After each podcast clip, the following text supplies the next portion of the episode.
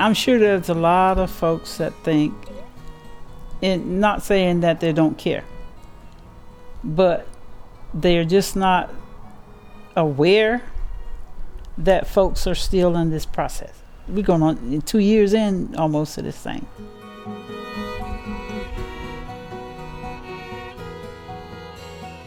When the storm was approaching, we actually had we actually got out the evening of the storm.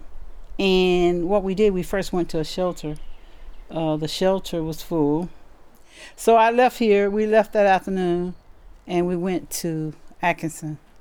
And we stayed in Atkinson for six months after that storm because we couldn't get back here.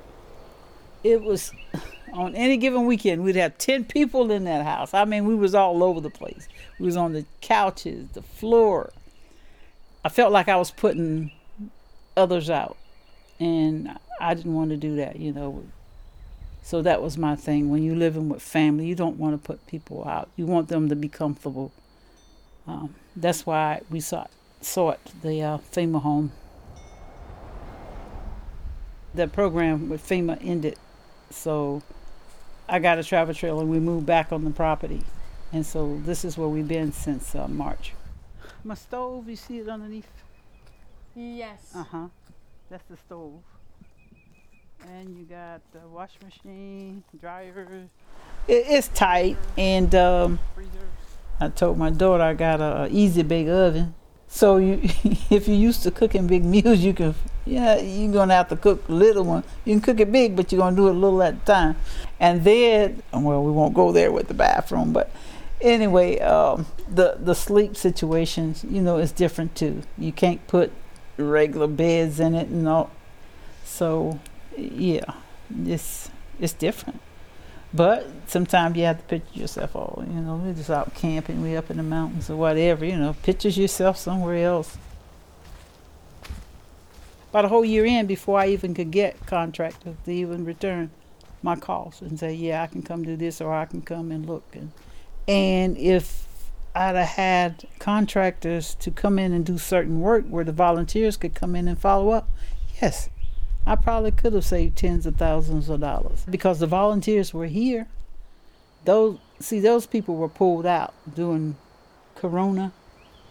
As we know, we don't know when this virus is going to end. Volunteers may not ever come back. So it's it's taking a big bite out of me, you know. I mean, we're low. I don't know how much further I could go with rebuild. I would say the virus is a whole lot worse than the hurricane. Why is that? Because it's there don't seem to be an end to it. You go in the store now, there's less of everything. You don't have a lot to choose from anymore. Because when you go down and you know you're waiting in your line to take your turn, and, and there's a lot of folks in there doing home projects and doing their flowers and all that kind of stuff. You know, if you go there and you want something, they say, "Well, we can get it for you, but it's going to take you three weeks. Especially things you need to rebuild your home."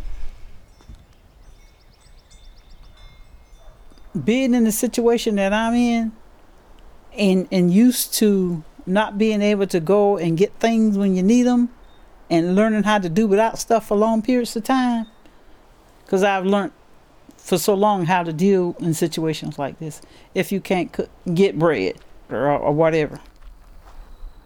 You know, you, you do get down, but you don't want to get so that you get into thinking about this all the time and how I'm going to get out of this rut. And, you know, so you just take some quiet time to yourself and you pray over the matter and go on to sleep.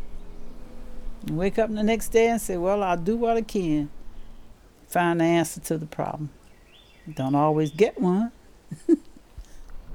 but uh, I don't want to, you know, lose sleep over it because I got somewhere to sleep.